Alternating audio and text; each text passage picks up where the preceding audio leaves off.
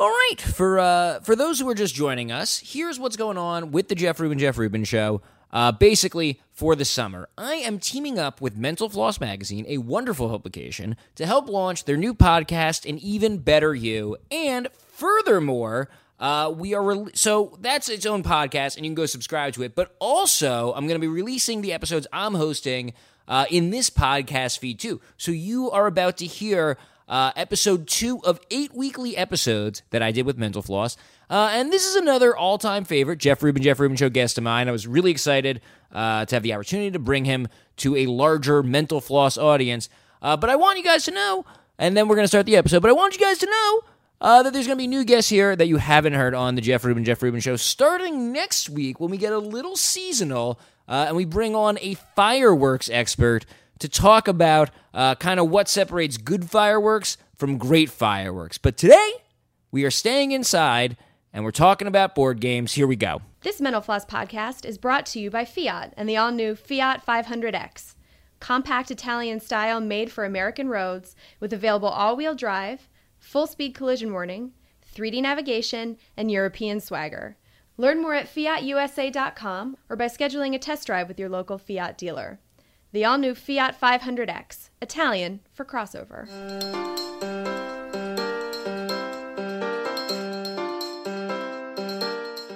Welcome to An Even Better You, presented by Mental Floss and the Fiat 500X. I am Jeff Rubin, and today we are discussing how to appreciate board games with my guest, Eric Zimmerman. Welcome, Eric. Hello. Glad Yep. to be here. Eric, what qualifies you to tell us how to better appreciate board games? Believe it or not, I am a professor of game design. So you teach game design. That's right. And just real quick, how did you come to do that? Well, I'm I am a game designer. I worked in the game industry for about 20 years, mostly the video game industry, but I've made tabletop games and other kinds of games as well. But I am actually a professor in a department of game design at N- NYU here in New York City, New York University. we are in Tisch School of the Arts. So for us, game design is kind of shoulder to shoulder with things like film and television and theater and dance and music. It's basically one of humanity's art forms. It would then seem fair to say that you are very good at appreciating board games, and you've appreciated board games most of your life, I have to assume. Yeah, actually, that I got started in board games very young. I remember playing chess when I was, I don't know, maybe four or five years old, and I grew up with Dungeons and Dragons and uh, playing games like Risk and uh, inventing my own games at a very young age. So I think most people like games. They're popular. People like games. They're fun. Do you remember, even at a young age, being like, oh, I may be appreciating these at a deeper level than I think the other four and five year olds are? Gosh, that's a good question. I do remember inventing games. Yeah. So like other kids would play with little army men figures, but I would like try and make rules and say we're not just setting them up and Right, moving them yeah, like yeah. little dolls. So we had things like if the little army figure had a little grenade launcher, you could you could shoot a marble in a certain way and then if that marble landed it would knock over another guy. And and if he was you know shooting a gun you could you could um shoot it straight ahead but we were using blocks to kind of simulate you know ruins and and uh and uh things to hide behind. So so yeah i i guess that i imposed my game designer sensibility. I think one of the interesting things about games maybe that's different than film or other kinds of media is that if we're here today talking about appreciation, I actually think that to play a game deeply puts you in touch with its structures, the the formal structures of rules and mechanics that that make it up. For example, you could be a film fan or a film buff and you could be totally into knowing the history of a director and their filmography. You could you could know all about the stars and their lives and that kind of thing. Watch the films memorize the dialogue in, ev- in all the films. That doesn't mean that you understand the 360 degree rule or the 180, 180 degree degree rule. 180 I, obviously i don't even Yeah, yeah. understand it right That is that you can't flip the camera. It's just like camera perspective. It doesn't even really matter. Yeah, yeah, just but something it's about camera yeah, but it's it's a thing where like yeah, you have to keep the camera on the same side of two people in dialogue, so it doesn't look like they're they're swapping yeah, left so right. you can maintain some sense of space. I would argue though that you even though you can be a film buff, a super fan of film, and not know anything about that kind of editing and camera work stuff, if you become a super fan of games and spend a lot of time with games playing games, you you do understand the mechanics. You do actually start to unpack the the deeper structures of the games. And that that's one of the interesting things about games because unlike film or music, unless you're making film or music, it's not an activity in the same way that games are an activity. You actually do something. Mm-hmm. It's interesting that you draw that line between like being a because most people are a fan of games. Most people like you know they got a few in the closet or whatever. Right. Versus being a super fan of games. What makes you a super fan of games? Not you specifically, but just like what what, what when has someone crossed over? I don't know. I mean, I, is there like some kind of list of how, when you become psychologically addicted to something, or Right. you know, spending too much time or sacrificing your personal personal lives? I, you know, I think the interesting thing about games today is that when I was younger, this idea of a gamer, the kind of caricature of a basement dweller uh, who is sort of all into sci-fi and fantasy, deep, you know, long, complicated games. That's sort of what games were. Whether you were talking about D and D or tabletop games or or computer and video games, today I think games come in so many different forms. Right? It's sort of like I think the time will come and like you don't say I'm a musicer right? Right, right. I'm totally into music. Well, what kind of music do you listen to? You know, how do you how do you how do you appreciate music? Do you go to do you go to shows? Do you go to concerts? Do you um, you know, you're always swapping tunes with your friends? Um, do you go up to street musicians when they're busking and like buy their CDs? So there's there's so many ways to enjoy music and appreciate music. I think games are becoming the same way. Right. So there's you know there's there's still AAA first person shooter video games. There are people that you see all the time here in New York City where we are right now um, on the subway playing games on their iPhones. There are people doing tournaments at you know game cafes. There's several here in New York City. Um, there's there's just a million ways to be a, I don't know maybe a million is high. There's an increasing Right. number of ways to to appreciate get deep into games. One thing that is probably different about you versus, you know, the person who breaks out Scrabble a few times a year is that you are actively trying out new board games. I think most people probably have, you know, even if they play board games sometimes, probably haven't learned a new board game in a decade or whatever it is, you know? Or is that right? Is, is, is that correct? I guess probably most people don't, but, But, you are trying new games all the time, I have to assume, right? yes, I am. I what mean, do you look for in a new game? Like, what, what do you when you first time you're playing a game? You, obviously, you're trying to understand the rules, but how you are are you able to digest it critically the first time you play it? we have a joke at the game center where I teach, um, which is uh, that there's this image of a of a game designer looking at the rules to some some maybe obscure board game, maybe a game that a, a student has uh, sent in with their application, and just looking at the rules, you start crying because it's so beautiful, like Salieri in, in Amadeus, right? It's like, oh my god, this game is so beautiful. You, You, can know, tell just from the rules. well, the it's only really half a joke because I do have to say that after playing so many games, uh, looking at dozens of new games every semester that my students come up with and evaluating those rules, and then just being a gamer and playing lots of games uh, over time, I think that um, you do get very familiar with certain patterns and rules. You you can sort of get a sense of um, you can sort of get a sense of the way that games work by looking at the rules. I will say though that that the best games always surprise you. So you can sort of get a sense. Oh, I see. It's one of these kinds of games. Oh, how are they handling player conflict? Oh, yeah, how can a game what are they? surprise you? What, what, what is something you recently saw in a board game that you were like, oh, that's really a creative rule? Well, I just played Galaxy Trucker for the first time. No, that can't be right. You've recommended Galaxy Trucker to me in the past. I have, but maybe I was passing on a recommendation. oh my god, I've played so much Galaxy Trucker specifically because of your recommendation. Oh, recommendation. really? Well, I may have good taste without even playing games, but I did I think finally. you, rec- you knew the designer. I think you had recommended the yeah, designer, which is also an interesting thing. Uh, Chvátil, Vlaada Chvátil, who's a who's a Eastern European. Um, I bought he's- he's Galaxy Czech- Trucker on your recommendation. Really? Yeah, I own Galaxy Trucker you recommended. it's a good It game, right? good game. It worked so out nicely, I- but I'm you're still not, a little mad. You're not. You're not. I did not steer you wrong. So what, what, what about the rules? So I know this one very well. Well, that in in Galaxy Trucker, for your listeners that don't know, uh, oh, I think everyone knows Galaxy Trucker. Sorry, Really? What is it? What is it? No, no, no, absolutely not. You didn't even play it until recently. So, so what is it?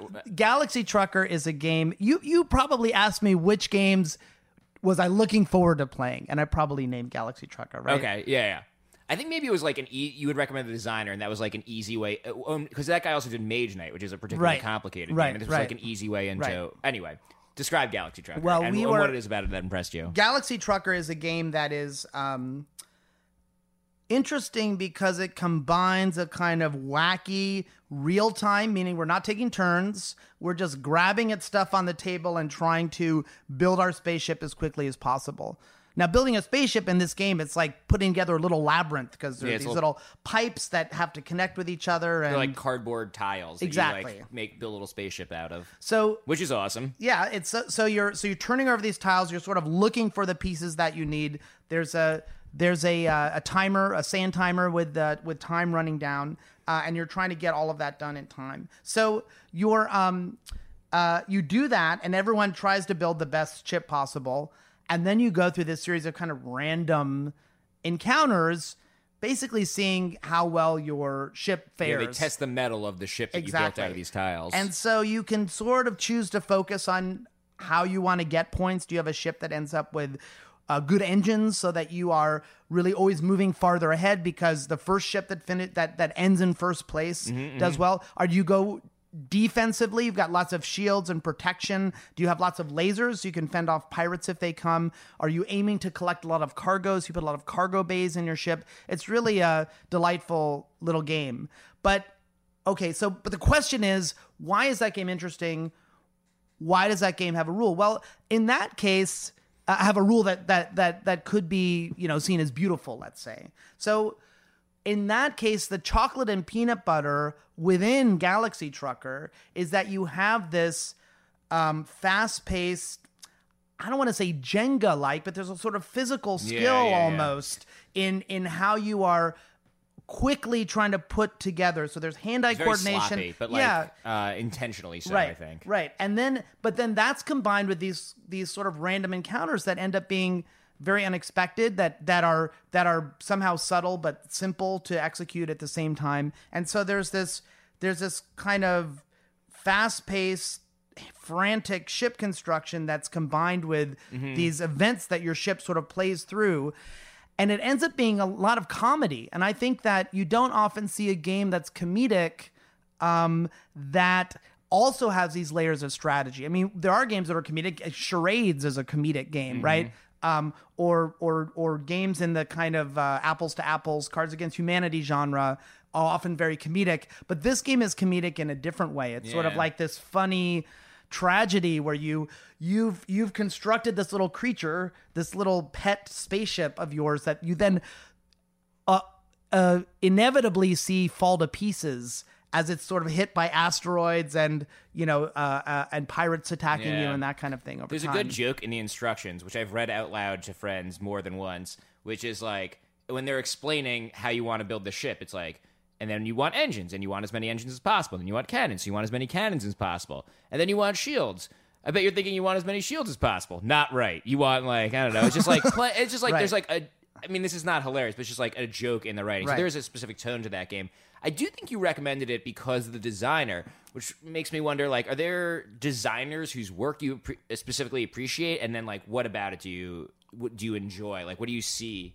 I don't know. Is there a designer you appreciate? Like, what's their what's their trademark? Yeah, absolutely. I mean, I think that uh, we're here today talking about appreciating board games, right? So there's a lot of there's a lot of ways in to appreciate tabletop games. You could talk about the history and understanding how games relate to each other over time. You could talk about what we just were, which is more like how the mechanics fit together and the rules. You can talk about how there are games that are just great pop culture, right? That that really um, were were the aesthetics of the game or the characters of the story or maybe the way that they are mm, sort of inappropriate um, relative to culture at large is interesting.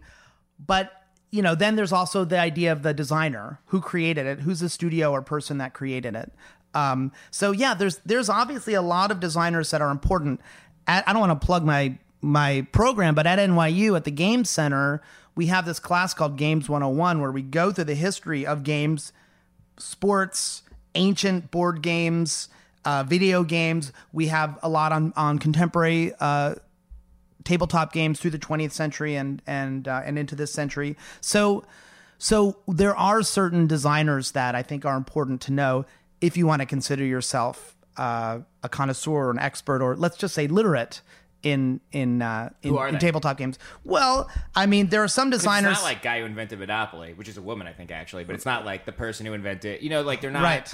household names. Right. So who are they? All right. Well, maybe one of the most famous living tabletop game designers is probably Richard Garfield. Mm-hmm. Richard Garfield is the designer of Magic: The Gathering. you heard of it? Well, that's a game that really invented a new genre. Totally. Yeah, yeah. And I think that that you know, incredibly impactful in terms Mm-hmm. of um, uh, combining basically baseball trading cards, right? This idea that like, oh, I'm gonna have a different set of cards than you have, and then we're gonna create a subset within our cards uh, of our own deck, and then then play against each other. So so that game, Magic: The Gathering.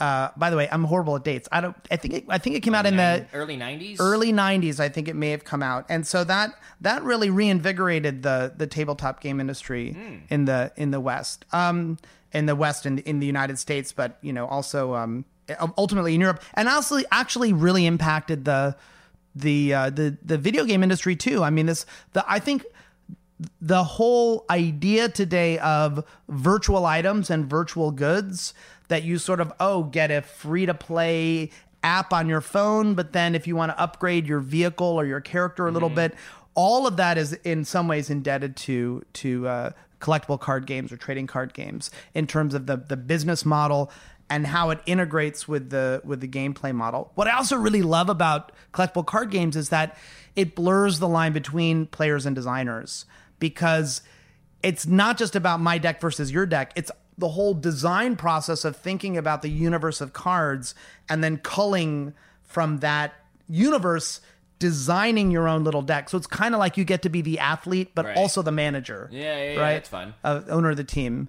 What makes this is a, a almost a stupid. That's question. just one example. I got more examples of famous designers if you want, but Give me one right. more. Give me one more. Well, I mean, I think uh, uh, Who because do you love? Who's like who's your guy? well, all right. Let, or, or or lady. let me let me say that the probably the most influential tabletop designers, possibly of any game designer ever, would be uh, Dave Arneson and Gary Gygax. Dungeons and Dragons. That is a that is a game, Dungeons and Dragons, which today probably might even feel a little bit dusty and sort of uh, conservative.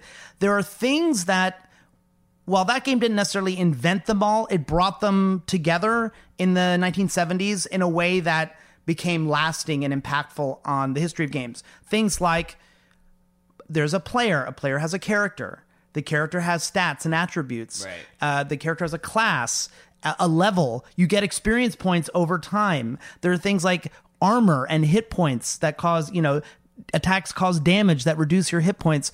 These kind of things that we sort of take for granted now, like I, you know, I'm playing a Facebook game and it says I'm level 12 in my Farmville clone, right? So all of these things again they didn't necessarily originate at the point of dungeons and dragons but dungeons and dragons brought them together and that game is just so influential on everything from doom to civilization to you know to to today's uh, explosion in interesting indie tabletop role playing games. So there's just I don't know that that game Dungeons and Dragons is is uh, is just incredibly influential for for and talking about appreciation. I think that if anyone is interested in the history of that game, there's this book by Jon Peterson, Playing at the World, uh, which is this incredibly detailed history of Dungeons and Dragons.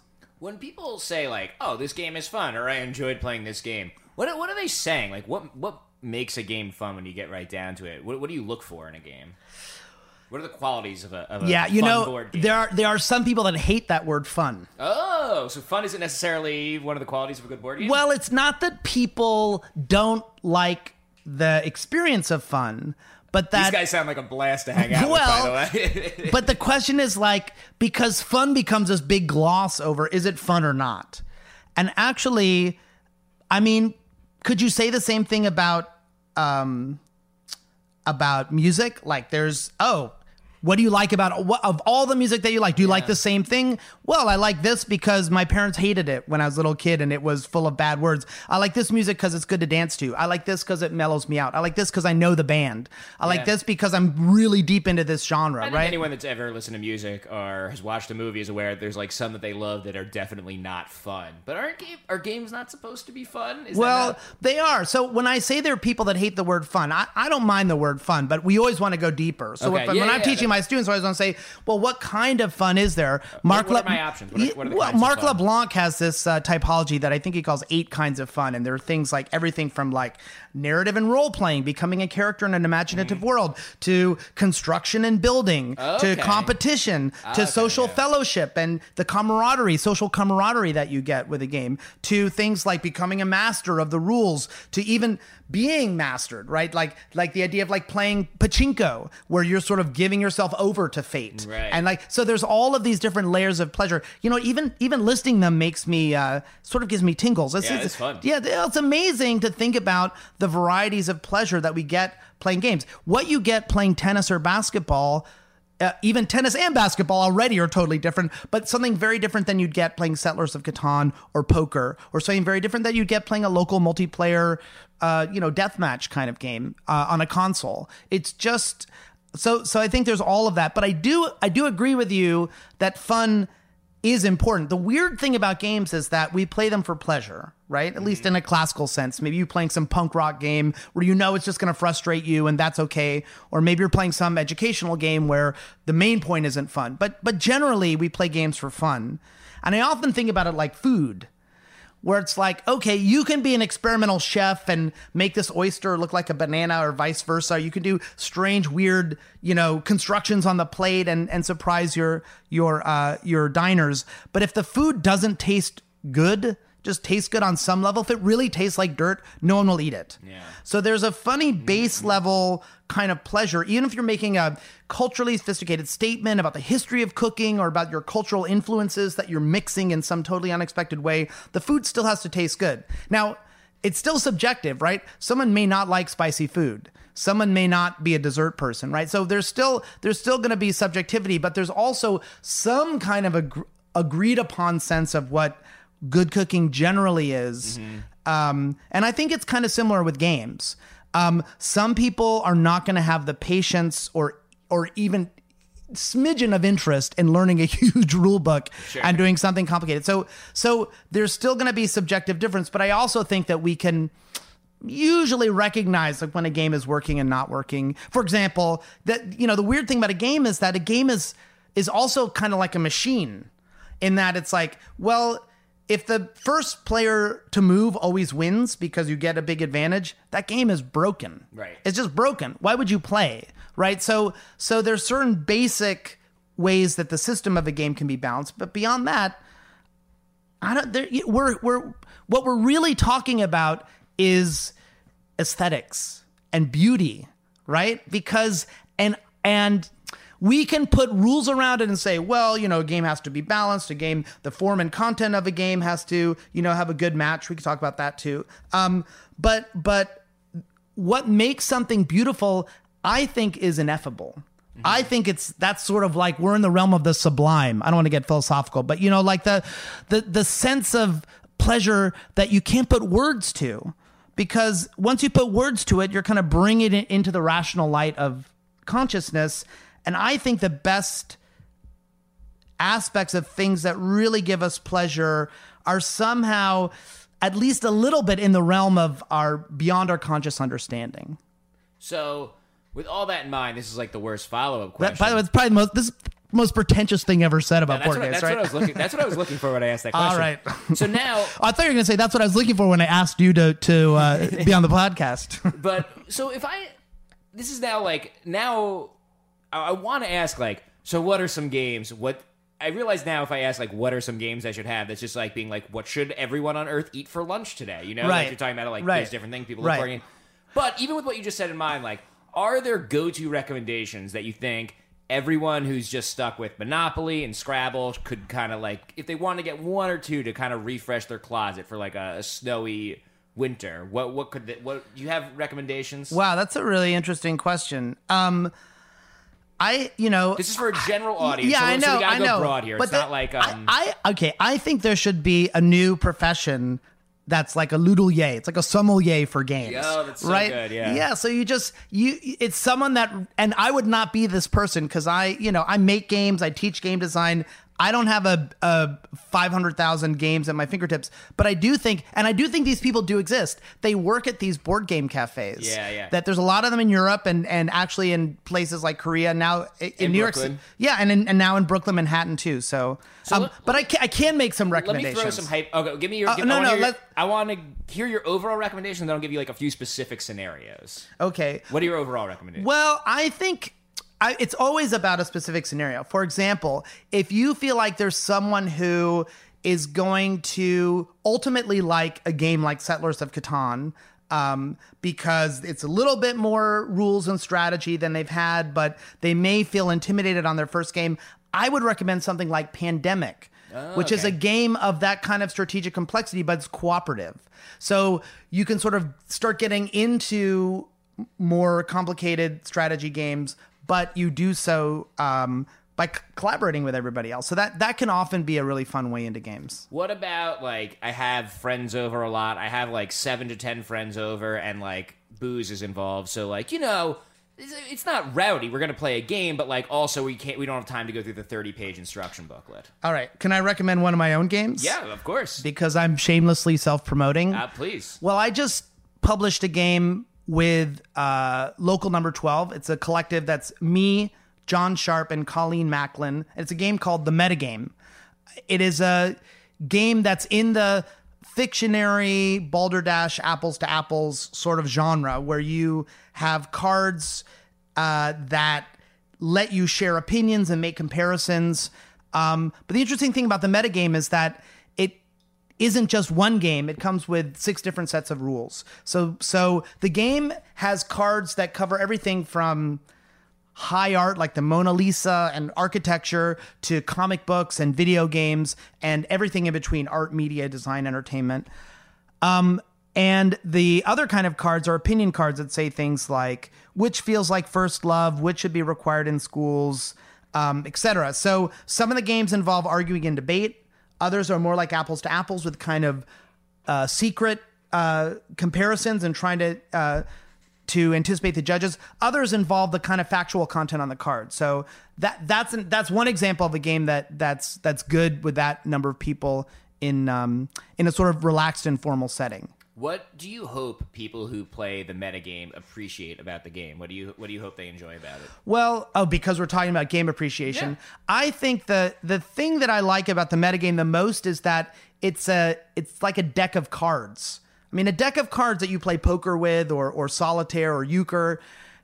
It's like a game OS, right? Uh, yeah, yeah. So so the the idea is that it's like, oh well, here's the hardware, and then we're gonna run the software. We're gonna run these different game rules on this deck of cards. So the metagame is kind of similar. We've made our own OS and we published it with six different games. We actually have four more that we're working on and and and more all the time. So we're we're we're I love the idea that that I can make a thing which then new games can kind of be born out of it a little bit. It's kind of like the trading card game idea where you know you design the cards but you don't know what which decks are going to ultimately win in the in the ecosystem of the of the players. What about for a couple, a good two player game that like lets them argue without having to yell at each other, you know? So it's like light, you can break it out, play a game in maybe 30 minutes to an hour, two players. i love a game called lost cities. Um i don't know the designer's name. I should i think it's a german game. It is it is it knizia I think Knizia? I think I don't think I don't know though. I'm a little bit familiar with both Knizia and the game, but not enough to know if he made it. if only we had access to a wireless information Yeah. source that could instantly answer any question we'll just have to speculate. But the important thing is the game is Lost Cities. And what makes it a good two player game? Lost Cities is a good two player game because it is, um, well, just to give a, a capsule description, it's a game with a deck of cards, and you are s- playing these cards and kind of trying to build sets. Um, and you are laying cards out in order, but it's one of these things that's kind of like a solitaire game for two people. I'm trying to build my sets, you're trying to build your sets. I'm trying to see where you're focusing, you're trying to see where I'm focusing. And um, uh, it's competitive, but in a kind of indirect way. Like a lot of German style strategy games, we're competing over resources and position, but we're not actually attacking each other. So it's sort of friendly that way, but it's still a very tight game, a very fun game, a very replayable game. You know, let me ask you: all this experience trying different games, studying them, pulling them apart, and seeing Yeah. what makes them work. Does it actually make you better at board games? Are you like a force to be reckoned with, even the first time you pick something up and you're learning the rules? Um, I like to think so. Uh-huh. I'm pretty good at, at board games. On the other hand, I play with people also that are aficionados of of uh, of games as well. So, um, I think that there is definitely a set of skills that you learn and hone and refine that that do transfer across different games. But I Wh- have- Whether they transferred anything in real in real life, Yeah. who knows? But But I have to assume that for you, uh, like winning does not equal appreciation. Like you don't have to win the game to enjoy it or appreciate it. That's got to be something different, right? No, I do not have to win to appreciate a game, but if I'm really frustrated with not winning, that's a sign that the game really grabbed Yeah. me, right? So I think that it's, you know, it's like saying, well, I'm, I'm a filmmaker, so I can appreciate the rhythm of the editing and and this cut and the lighting and everything. On the other hand, you also want to be swept away emotionally Mm-hmm. into the story of a film to some degree, right? And that's Yeah. that that may be the measure of whether or not the film's tugged at your heartstrings. I was saying to a friend who I often play Catan with, he was saying that he when we, when we were playing Catan that he is. I said Catan. I know, I know. I mispronounced I- it, or I don't know. I, who's you know, right? I actually spoken to Klaus Teuber who designed it, and I asked him, but I and I Name think he drop. said I think he said Catan, but I was like, oh, I can't switch now. Can I keep saying Catan? And he said yes, and I was like, all right, great, we're gonna roll with it. So, but anyway, the point is just that like. When I'm playing the game, I'm extremely. It's extremely important to me who wins. But five minutes after, like I've completely forgotten it already. Like it it already happened. Like I don't keep track of my overall win loss record. But just like while we're in the game, it's very. You know, I'm like I'm in it. Right, but that's I mean that's another amazing thing about games. And we were listing Marc LeBlanc's typology of of fun. Social fellowship is one of them. So the idea that like there's the game, but then there's also the communities that form around a game. There's the interaction that you have with your friends in the context of a game before, during, and after. I mean, this amazing thing about a game, which is like, uh, you know, we see it in games like boxing, where it's like I can actually punch you in the head until you are unconscious, which law doesn't normally permit, right? So, so, so, so games let us do things that are transgressive that we wouldn't normally be able to get away with. To a lesser extent, in a board game, or maybe to a lesser physical extent, you're my friend, but for the purposes of this game, you're my you're, you're my enemy. Yeah. You- we might be trying to deceive each other to to out out outbid or outbluff or outthink each other. Um, sneak around behind each other's back, and there, there's something wonderful in that. That our that our social relationships can kind of stretch and blend and transform uh, into something else. So so I agree with you, but we do want to return to reality, which is the kind of five minutes afterwards thing. Let me ask you this last question. You know, the w- one thing that makes board games unique as opposed to movies or music is if I want to play them, I got to get some people together. I got I got to like get get a crew together. I'm sure you must have encountered people in your life who are unenthused and this I know, I know. But people who are unenthusiastic about board games, right? Like people who are not into them. Or do you? Um, sure. I I mean, I find often that I meet someone and say, "Oh, you're a game designer. You make games. You teach about game design." Then say, "Oh, well, I don't really play games."